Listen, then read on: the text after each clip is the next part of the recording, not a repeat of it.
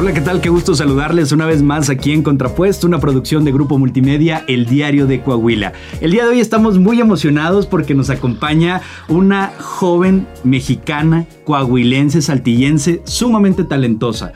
Artista independiente que con su música, inspirada en el country americano y el folk hispano, ha logrado llegar a cientos de miles de personas en muy corto tiempo y está estrenando su nuevo álbum, Volátil. Mi querida Ana García, bienvenida, ¿cómo estás? ¡Qué bonita descripción!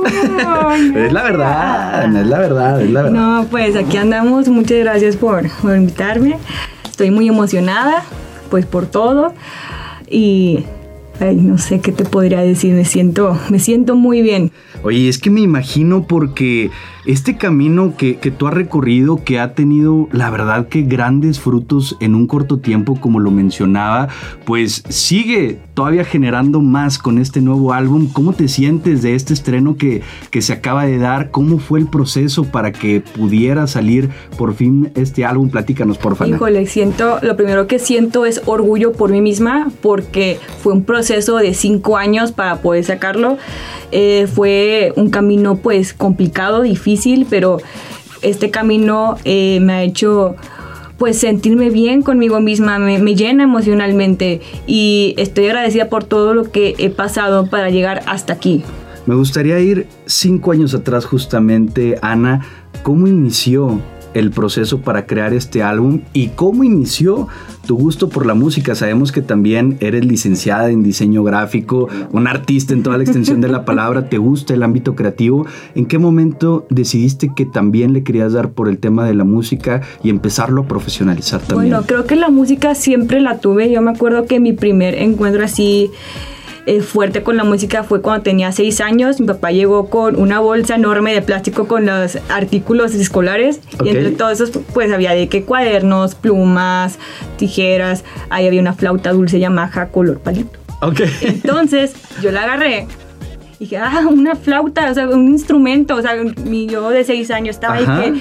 Tengo un instrumento en mis manos y ya pues a partir de ahí pues comencé con mis clases de flauta, con mis clases de música y me empezó pues a gustar mucho. Okay. Yo pues era de que la top tier en la primaria, era de que Ana es la mera, chequen lo que hace Ana, como que era el ejemplo, era el cerebrito de las clases de música. Y como que siempre estaba interesada en la guitarra y ya hasta mis 13 años en la secundaria me metí a un taller, pues a los talleres que dan en las secundarias. Ajá. Y ahí comencé a tocar guitarra, empecé a tocar guitarra a los 14 años, okay. A los 14 años y ahí fue cuando, bueno, ya componía desde antes, pero ya era de que ya tengo una guitarra para la cual ya voy a poder pues ponerle música a mis letras. Oye, ¿qué? No, perdón.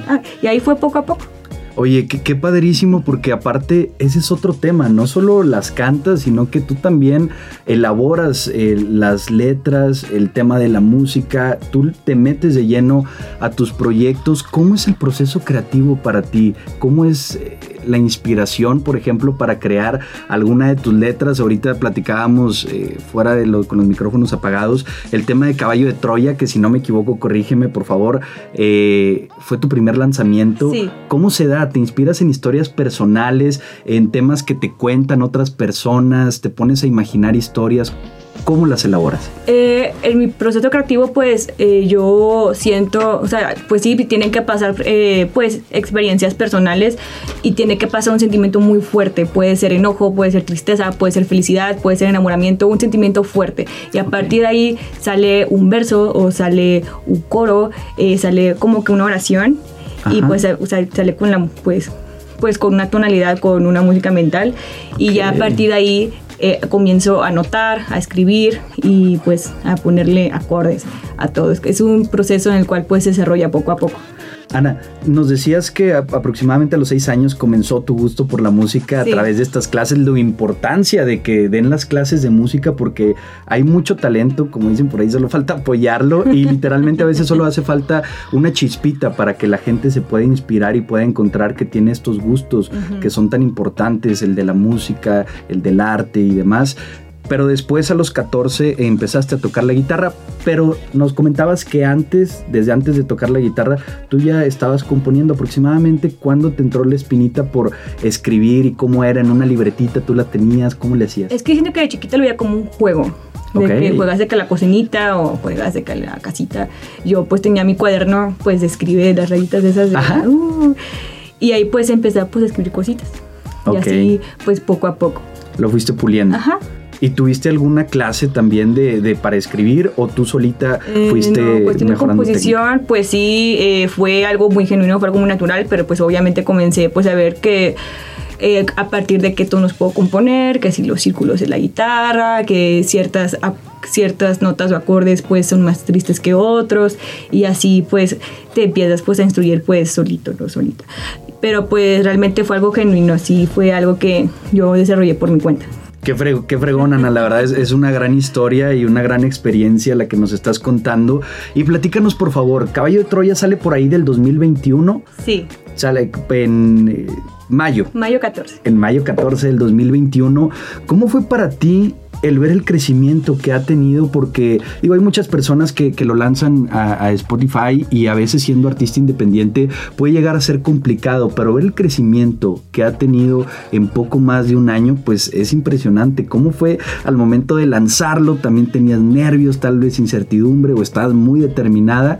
¿Cómo fue ese momento? Yo siento que fue más emoción porque te digo, o sea, sí, Caballo de Troya se lanzó hace año y garras, pero yo ya llevaba mucho tiempo trabajando pues mis canciones, entonces era ver de que ok, lo que tanto se había trabajado ya está, ya existe, está aquí físicamente y pues era como que ya es un paso más arriba, pero obviamente pues sí fue un camino difícil. Yo en ese entonces estaba firmada con un sello y pues yo estaba pues muy feliz de la vida de que voy a empezar y con un sello voy a estar a la par, me van a ayudar mucho, pero como yo apenas estaba empezando pues era de que ok, ya nací muy padre, ok, bye. O sea, bueno, aún estaban ahí, pero como que no me daban difusión, no me daban, pues, no me ayudaban a impulsarme. Entonces yo sentía como que esta impotencia de que, es que sé que esta canción es buena, sé que tiene potencial, pero no me están apoyando en promocionarla, no me están apoyando en medios. Y sentía esta frustración de que es buena, pero no me ayudan. Y pues en ese entonces están diciendo que tienes que checar esta aplicación, se llama TikTok, hay personas que se hacen virales de la noche a la mañana, y yo, no sé, o sea, como que yo tenía que luchar con el tener que hablarle a la cámara, porque pues en ese entonces era de que, ¿cómo que le vas a hablar a la cámara? Es una persona sumamente ridícula, ¿qué te crees? La más influencer del condado. Y de que, pero, o sea, tenía ese estigma de que, híjole, pues lo que va a decir la gente. Por el otro lado era de que sí, pero mi sello no me está apoyando. Entonces, ya llegó un punto en el cual yo escuché que entre esa bolita del sello están diciendo, es que no sé por qué trabajamos con Ana si no la conocen ni en su casa. Sí, no, qué coraje. Y aparte es de Saltillo, este sello era de Monterrey y yo por ser de Saltillo, era de que, no la conocen, es de Saltillo. No, hombre. Ellos solo tenían pues firmado pues artistas de Monterrey, de la Ciudad de México, de ciudades más grandes, pero pues para ellos Saltillo no era una ciudad importante. Y dijo, ¿sabes qué? Basta, esto fue la gota que derramó el vaso. Les dije, ¿saben qué? Ya no quiero nada. Si ustedes no creen en mí, pues está bien. O sea, ustedes no tienen, si ustedes no quieren trabajar conmigo, pues está bien. O sea, yo puedo manejarme pues por mi cuenta. Si ustedes pues quieren manejar a otros artistas que creen que vale la pena, pues está bien. El punto pues no es tomarlo personal en este medio, pues porque al final del día la única persona que le va a importar tu arte pues eres tú mismo. Y dije, ¿sabes qué? Pues por salud mental, por paz mental, basta. Y ya me separé. Yo estaba solita con mis poderosísimos 60 oyentes mensuales de Spotify y una canción, y Caballo de Troya. Y yo pensé, pues el siguiente lanzamiento era Antes de Partir. Sí. Entonces dije, pues ya no me voy a quitar el miedo del TikTok. Y pues tú dijiste, sí, soy diseñadora gráfica. Y dije, pues ¿sabes qué? Podemos grabar el proceso del diseño gráfico de la portada de Antes de Partir.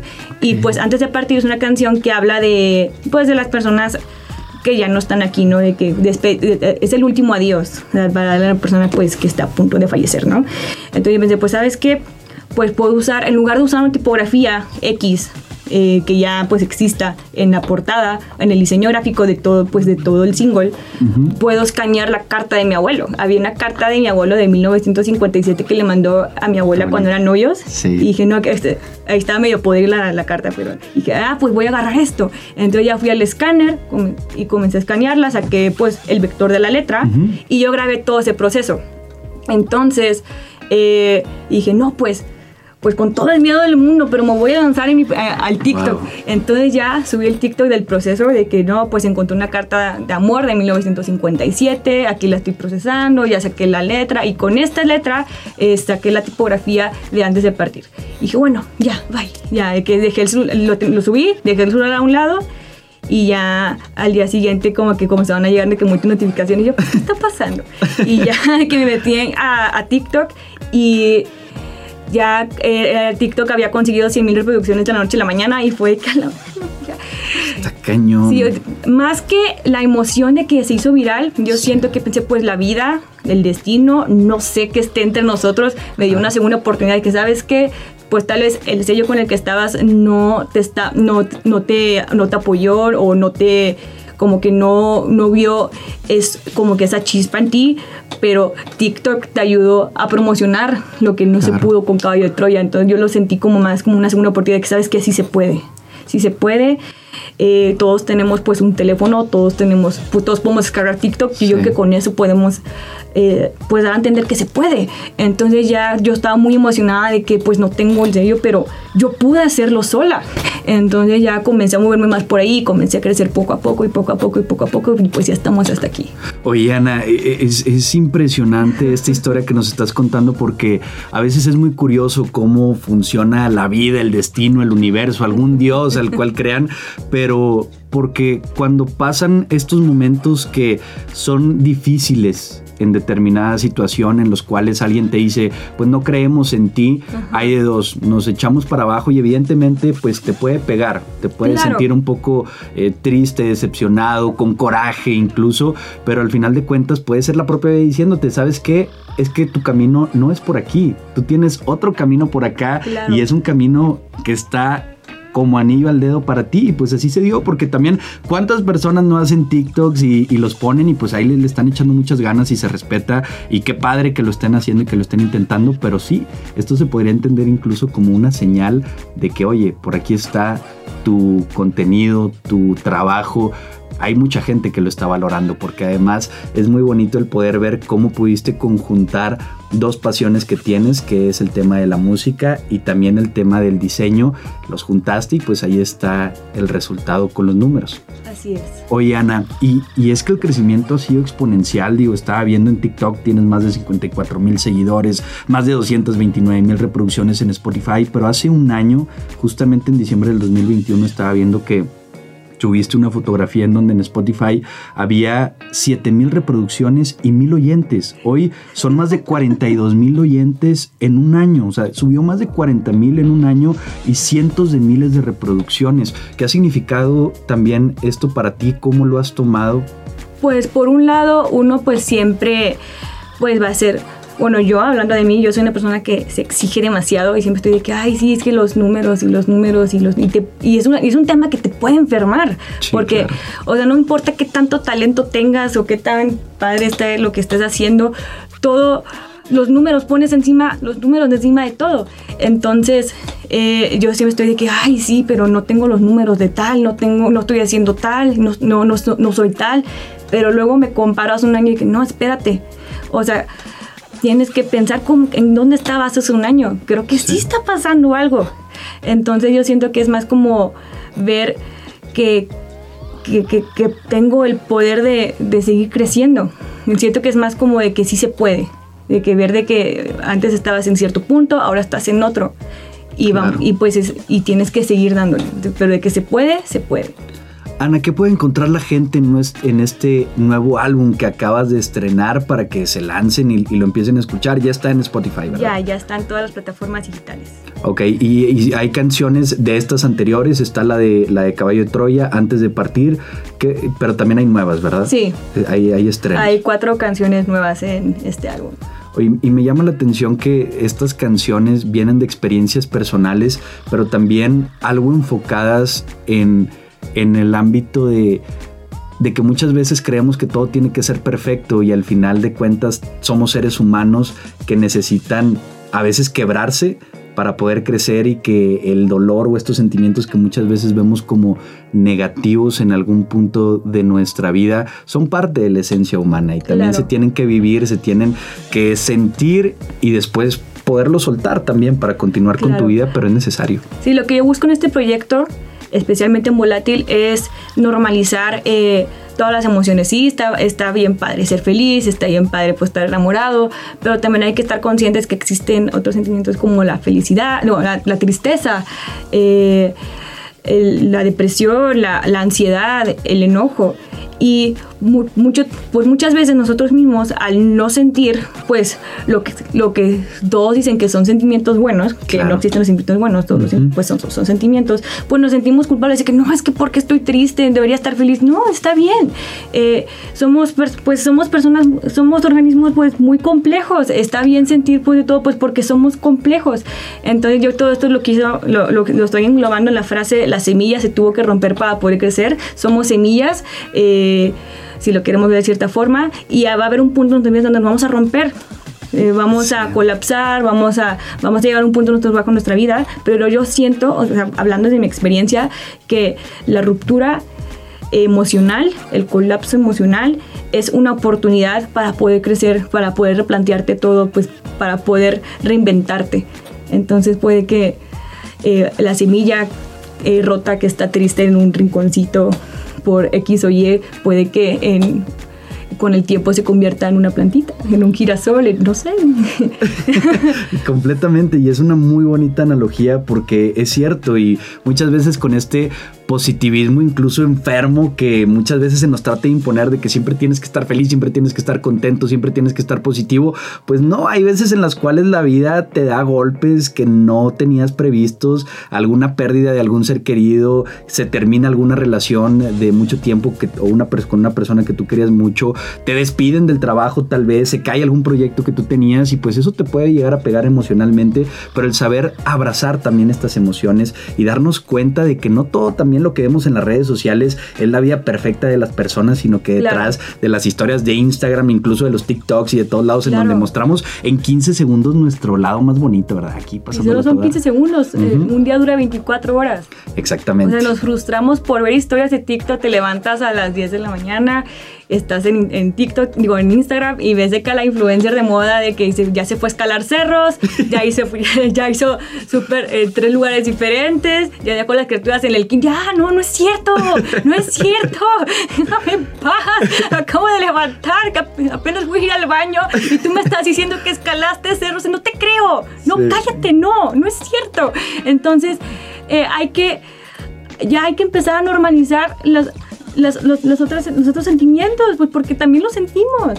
Sí, claro, y son parte de la vida y te digo, y aparte tienen también encerrada cierta belleza en ellos porque significa que también te importan ciertas cosas de la vida y que no estás apático a la realidad que tienes enfrente, sino que pues te afecta y tienes tu corazón y tienes sensibilidad y tienes empatía y pues eso es parte de la naturalidad del ser humano. Entonces es muy bonita esta analogía de la semillita porque efectivamente se tiene que tronar. Había escuchado una, pero esa es más referente al miedo de los espantapájaros, en donde hay una metáfora en donde los espantapájaros en donde se ponen en los lugares en donde están los mejores cultivos. Entonces, pues los pajarillos no se acercan a esos, pero si supieran que ahí donde están poniendo eso, que les está dando tanto miedo, está lo mejor que hay para que ellos pudieran disfrutar, sería diferente. Entonces, el tema también de cruzar los miedos, de no tener... Pues sí tienes esta incertidumbre, pero como quieras lanzarte a la vida y disfrutar y aprovechar, te puede llevar a lugares en los cuales ni siquiera te imaginabas. Entonces el crecimiento es algo muy padre, Ana. Con todo lo que me estás diciendo, ¿Eres una persona sensible? Ah, pues... ¿O no? Pues sí, pues, sí. No, la verdad. ¿Te consideras una persona sensible a lo que te está pasando cuando estás, no sé, con alguna relación, ya sea de amigos, de pareja, familiares, para poder escribir estas letras? Porque son letras profundas, son letras, ajá, que están muy padres y que se necesita, no sé, tal vez un poco de apertura en cuanto a los, uh-huh, temas sentimentales. Pues yo siento que todos los artistas, tanto artistas plásticos, pues músicos, actores, lo que sea, pues tienen que ser sensibles pues para poder pues sacar el arte. Así que pues sí, me podría considerar una persona sensible. Oye, Ana, y estamos viendo ahorita afortunadamente el lado bonito, justamente positivo, porque pues, te ha ido muy bien, sigues creciendo bastante, pero me imagino que también en el camino ha habido algunos retos, algunos sacrificios. Ahorita me estabas platicando acerca de todas las reuniones que debes de tener para poder sacarlo también como artista independiente, sí, porque tú ves muchas cosas. Demasiado. ¿Cuáles serían estos retos que tú te has tenido que afrontar para poderlo sacar adelante? Pues dentro de un lanzamiento tienes que organizarte con un buen equipo, entonces tienes que estar una persona muy organizada, entonces okay, es que si organizas tus horarios o ciertos pues tus días, lo que sea, pues todo sale adelante, pero si se te va una cosita, lo demás no sale, así que yo siento que el reto es ser una persona organizada. ¿Tú cómo organizas tus días? ¿Tienes tu agendita? No, mi poderosa agenda, claro que sí, ahí la tengo. ¿En el celular o física? No, yo soy de una persona que escribe en su cuaderno, o sea, sí, okay, tengo una agenda especial, tengo un cuaderno para todo, así que sí tengo mi agenda y ahí anoto pues lo que tengo que hacer, pues para poder pues sacar pues todo. Las letras de tus canciones también, sí, así a mano. Sí. Ahí te tienes que poner en algún mood para escribirlas o de repente se te vienen a la mente. ¿Sacas el cuadernito y comienzas a escribir o es más de que, no sé, estás en tu cuarto o en algún lugar en específico, te pones como en ese mood para escribir? Sí, yo compongo en mi cuarto, o sea, yo tengo que llegar con un sentimiento fuerte, no sé, que si me acaba de tronar el novio o si acabo de, pues, X o Y, ¿no? De que tengo que venir o muy enojada o muy triste o muy feliz, pues, para poder llegar al cuaderno, ¿no? Y ahí, pues, empezar a desarrollar todo. Fregón.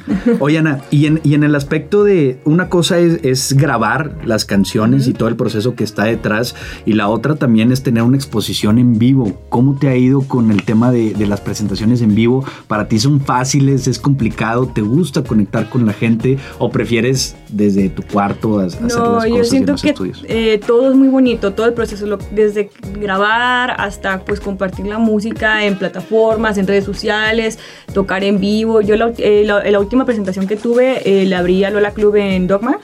Entonces, sí, yo estaba súper nerviosa porque pues era pues una banda pues un poco más muy reconocida, uh-huh, pero yo estaba de que no, y si no me topan y si me fallan, o sea, tenía todos los nervios. Ya llegué solita con mi guitarra y ya pues me dijeron, no, sí es ella, y entonces sí me ubicaron. Y pues fue como que sentí como que el apapacho de la gente, o que creo que sí me topan. Entonces ya se siente muy bonito porque yo comparto pues mis emociones, mis sentimientos en la música. Entonces al final del día, quitando a un lado los números, quitando a un lado que si llega tal o que si hice tal, si mi música hace sentir a alguien pues lo que yo sentí cuando la escribí, ya estoy del otro lado. De que a mí me mata, de que me encanta ver DMs o personas que se me acercan, que sabes que es que yo estaba pasando por esto y escuché tu canción y me sentí pues muy identificada, muy identificado, y se sintió muy bonito. Y dije, no sé, es el hecho de conectar con la gente, creo que es lo más puro en este pues rumbo. Qué fregón. Y es que, pues sí, digo, la verdad, con las letras de tus canciones es inevitable recordar algún momento que hayamos pasado en nuestra vida. Lo mencionabas con la de Antes de Partir, pues yo creo que la gran mayoría de las personas hemos sufrido de alguna pérdida, y luego más ahora con el tema de la pandemia que pasó, que murieron muchas personas y de una forma inesperada. Entonces la música pues es una manera de poder conectar con estos sentimientos, claro, poderlos verbalizar, poderlos expresar, poderlos exprimir incluso, porque a veces no sabemos cómo sacarlos, y a través de una bonita canción, siguiendo la letra o simplemente escuchándola, pues es una gran manera. Uh-huh. Ana, estás muy chava, Tengo... Muy joven. Digo, no quiero ventanear aquí la edad si tú no quieres, pero... Tengo 23 años. Tienes 23 años y un futuro prometedor porque estás teniendo igualmente un gran presente. ¿Qué sigue para ti? ¿Cómo te ves? Vamos a ponerle unos 5 años, a los 28... ¿Te gustaría continuar con el tema de la música, sí, seguir expresando tu arte, enfocarte también en el tema del diseño gráfico, combinarlas, dejar alguna, irte por la otra? ¿Cómo te ves? Pues me encantaría vivir de la música. Bueno, yo me voy haciendo arte. Yo me voy haciendo arte tanto en diseño como en música. Yo soy una persona muy creativa. Mientras yo esté en ese rumbo, ya voy ganando. Uh-huh. Pero sí, a mí me encantaría vivir de esto. Continuar con el tema, sí, musical. Claro. No, y estamos seguros que así va a ser porque vas por gran camino y aparte que hay un gran contenido detrás. Entonces, felicidades, Ana. Gracias. Y ya para comenzar a cerrar, me llamó mucho la atención en tu biografía, por así decirlo, de Instagram. Dice creada para crear. Es una gran frase. ¿Nos la podrías desarrollar tantito? Ya vimos que te gusta el tema artístico. Pues pero yo siempre fui una persona creativa. Así que... Yo desde chiquita, yo estaba de que en el suelo pues pintando con acuarelas y ahora pues estoy trabajando como diseñadora gráfica, soy directora de una agencia. Uh-huh. Y aparte pues compongo, hago música, así que yo siento que en toda mi vida siempre he estado creando, así que yo siento que es mi llama de vida. creo que soy eso. Está fregón, pues te agradecemos muchísimo, Ana, por acompañarnos, por platicarnos acerca de tu experiencia, acerca de cómo ha sido este trayecto y también, por supuesto, presentarnos este nuevo álbum. ¿Le podrías dar algún mensaje a la gente que nos esté escuchando para que se lancen a ver, a revisar tu álbum? Pues los invito a escuchar mi música. Pueden encontrar Volátil en todas las plataformas, Spotify, Apple Music, Deezer, Tidal, YouTube. Y en redes sociales pues me pueden encontrar como Ana García, Ana Isa García T, con 2 N's. Para que te sigan también por allá, para que vean todo el contenido que estás creando por ahí. Y también pues vamos a aprovechar en tu agencia también cómo te pueden encontrar o te contactan por ahí mismo, sí, ahí, por Ana, ¿verdad? Por ahí estamos. Excelente, por ahí porque están muy padres también. Ahí todos los trabajos, me consta, por ahí pedimos hace tiempo, y es un gran trabajo. Entonces, muchísimas gracias de nueva cuenta, Ana, por acompañarnos. Ha sido un verdadero gusto. Igualmente. Y gracias a toda la gente que nos estuvo escuchando, que nos estuvo viendo aquí a través de Contrapuesto. Les recordamos que estamos recibiendo todos sus comentarios a través de las diversas redes sociales de El Diario de Coahuila. Láncense a las redes de Ana.